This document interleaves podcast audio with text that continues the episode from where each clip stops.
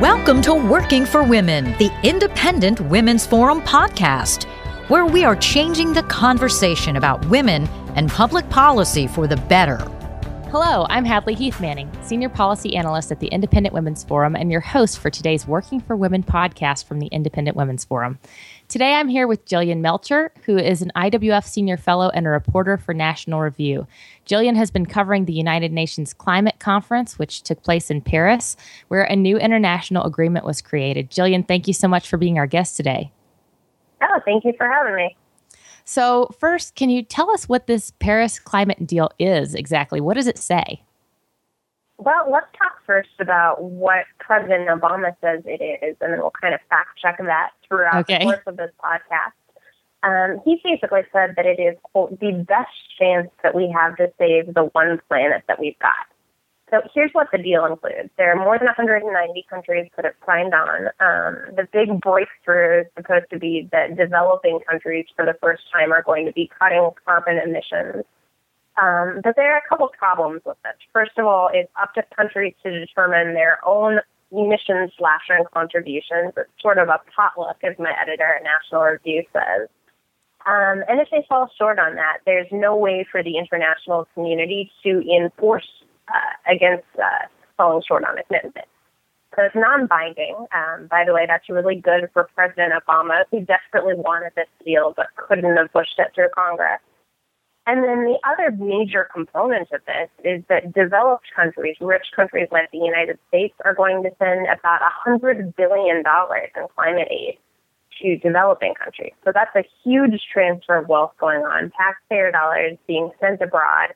And we should also note that many of the destination countries for this money are among the most corrupt on earth. Now we know from the United States experience subsidizing, um, you know, renewable energy that we've had problems with crony capitalism, with money going to politically connected green firms. I think in a developed world, especially in places where corruption is an entrenched uh, problem, um, this taxpayer money, you know, there's reason to question how it's going to be handled. Man, so by climate aid, that means like um, paying for renewable energy subsidies in other countries? Is that what you mean exactly? By- that's exactly. Okay, wow. I mean, yeah. I think a lot of people believe in foreign aid for humanitarian purposes, but that's uh, taking it a step further. Um, but I'm sure a lot of our listeners uh, who are in the United States are thinking, what does this mean for us here? I mean, is this going to significantly change our climate policy or really, how will this affect us at the family level or at the individual level? Will we see anything different about our lives because of this deal? Well, that's kind of to be determined. I mean, the cornerstone of what President Obama committed to in Paris is the clean power plan that's going to reduce carbon emissions in the U.S. by about 32% in 2030 over 2005 levels. Um, but this is this is something that's met just widespread opposition. I mean, the House and Senate voted to nullify it within the last month. Probably going to get vetoed, but that's symbolic of how little political appetite there is for it. Um, you've got 24 states that are suing over the Clean Power Plan. Um, but just putting that aside, assuming it ends up being implemented, um, the modest estimate is that what President Obama agreed to is going to cost the U.S. economy $170 billion in 2030. That's the modest estimate. Um, on a on a more personal level, what this is going to look like for U.S. families is a couple of things. First of all, we're going to have much more expensive energy. Um, we already know that renewable energy is vastly more expensive than traditional energy like coal, oil, gas. Um, so as we're, we're essentially forced by policy to rely on more expensive forms of energy, you can see your energy bills going up. I've seen estimates that suggest that in all but a handful of states, maybe like seven of them, um, households can anticipate double-digit rate hikes. Uh, that's, that's pretty significant if you're a family. And we should note too that this falls disproportionately on minority households. Um, they end up spending a larger portion of their take home pay on utility bills, on electricity. So it's really going to take a bigger bite out of their paycheck. So that's the immediate effect. I think we're also going to see energy as an input into food uh, processing. It's an input into manufacturing. So households can expect that their commodities are going to be more expensive their grocery bills are going to be more expensive. And then I think businesses are going to be grappling with this added expense too. So there's a threat to jobs. Um, there's a way that this is going to affect American families um, in many respects.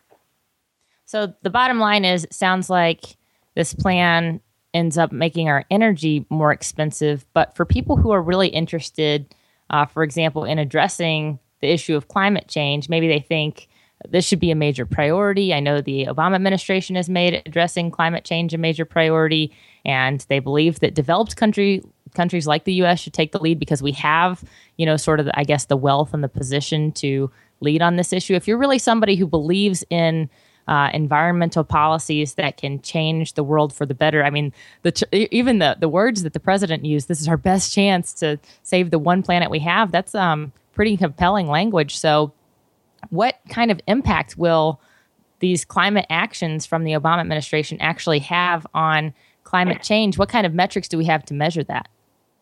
Well, let's talk about the Clean Power Plan in particular, because the Obama administration has put that forward as the most significant thing that the United States is doing to combat climate change.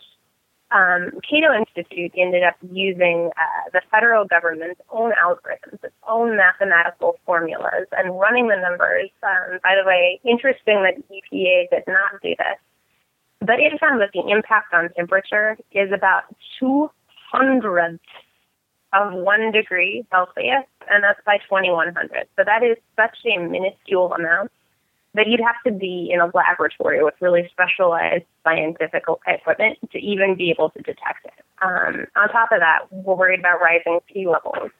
Well, again, Cato ran the numbers, found that the impact on rising sea levels is about equivalent to three sheets of paper. So it's a tiny, tiny amount. The argument has always been that um, even if the United States does something like this that is pretty much purely symbolic, it's important because it's going to push the developing world to do something too. So keep in mind, China, world's biggest uh, carbon emitter, India, the world's third largest carbon emitter, um, did submit plans. They did sign on to this. However, um, keep in mind, this is non-binding. Uh, there's no enforcement mechanism. And if we start crunching the numbers on this, um, China, you know, it, it's agreed to stop increasing carbon emissions by 2030. That's another way of saying that for the next 15 years, it's going to continue to grow carbon emissions. And in the past year alone, we already know that China owes permits for 155 coal-powered plants. That capacity is equivalent to about 40% of the operational coal power plants in the entire United States. That's just in the last year. So we're seeing China really ramp up its dirty energy, if you want to call it, and with good reason. You've got 200 million Chinese people who are living on a dollar twenty-five a day or less. Um, energy is a key factor in them pulling themselves out of poverty. It's also a key factor in regime the regime stability. I mean, the Chinese government they're not a democracy they uh, rely on economic growth for their political legitimacy. So I think anything that threatens that, they're going to be really hesitant to do. And you shift to a democracy like India, um, you've got over 300 million people living on a dollar a day or less. If they take severe action to limit um, traditional energy, to switch to renewables, it's really going to trap these people in poverty. And we should keep in mind, too, that in India, per capita energy consumption is still 15 times less than the United States.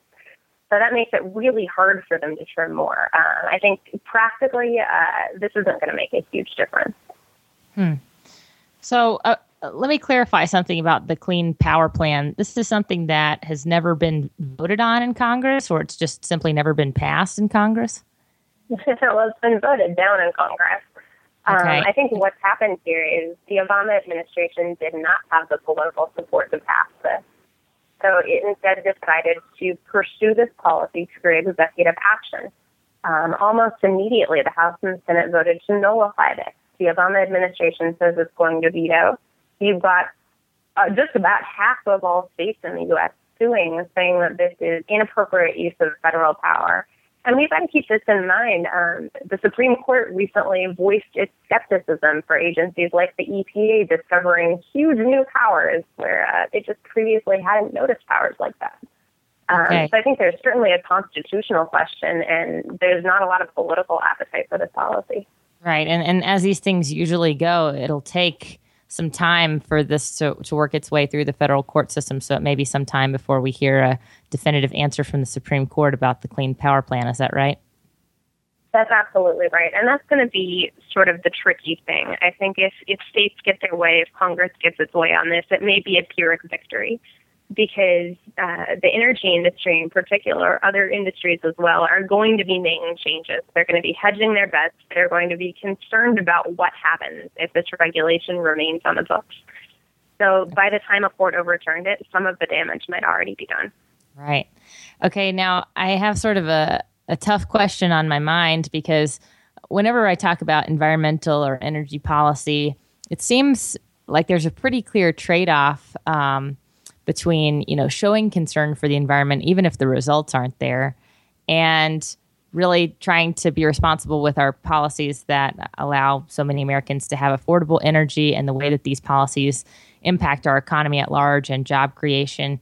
Um, so if that if that is a, a trade off, then what policy approach should we take uh, as a nation or maybe even at the state level? What policy approach should our allies take around the world towards balancing our concern for the environment? Because I know this is this is an issue for a lot of voters. You know, they say I want to elect leaders who care about the environment. I live in the state of Colorado. We're surrounded by beautiful mountains and parks, and people love the outdoors. They love to spend time outdoors. But how do, you know what what policies should the government put into place to protect the environment and also balance that economic concern?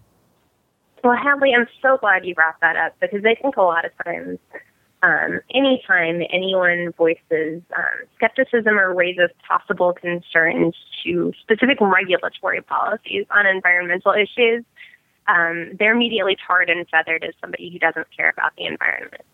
And for me, my perspective really changed living in China for a year. I mean, I saw the effects that people can have on the environment, the smog. I remember, you know, spending a day walking because I kind of missed New York and waking up with my lungs hurting because the pollution was so bad. So I think there are a lot of people who care about the environment greatly, but want to see policies that don't hurt American households, that don't keep millions of Chinese trapped in poverty.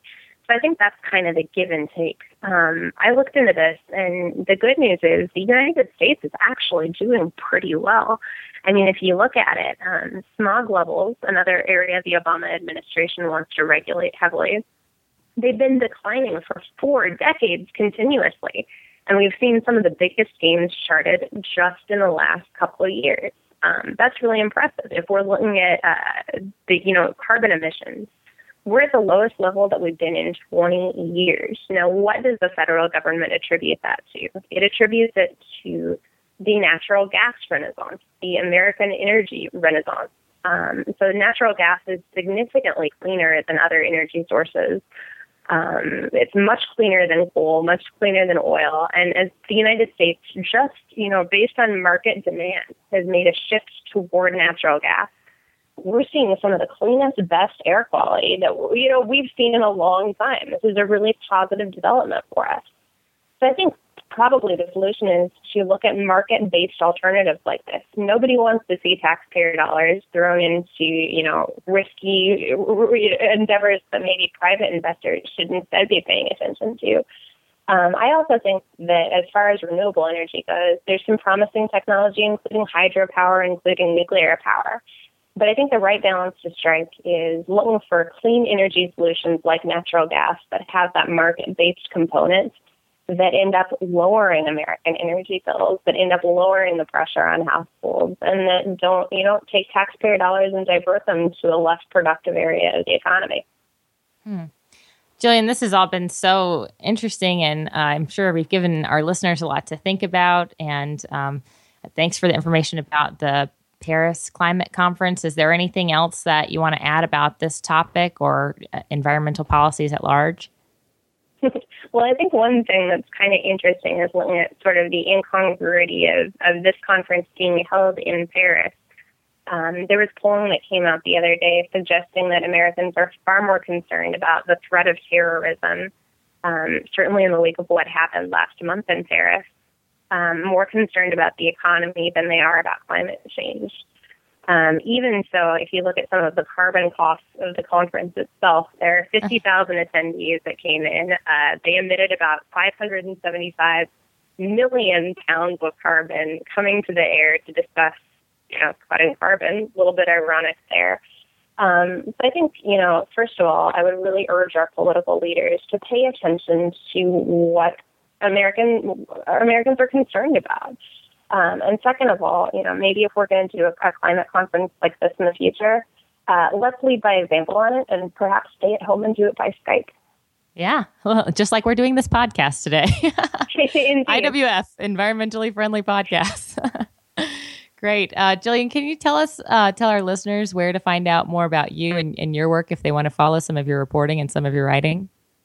Yeah, IWF.org is a great place to find it. You can also find me at National Review. I'm a fellow for the Franklin Center, fellow for the Steamboat Institute, um, so all over the place. But you can also follow me on Twitter at Jillian K A Y M. That's so great. Thank you again uh, for joining us today, Jillian. Thank you. Okay, this has been another edition of IWF's Working for Women podcast. Uh, we want to thank Jillian Melchior for being our guest today, and we want to thank our listeners for tuning in. You can find out more about this topic and many more at IWF.org. If you enjoyed listening to this podcast, please give it a thumbs up, share it on social media, or stop by IWF.org for similar content.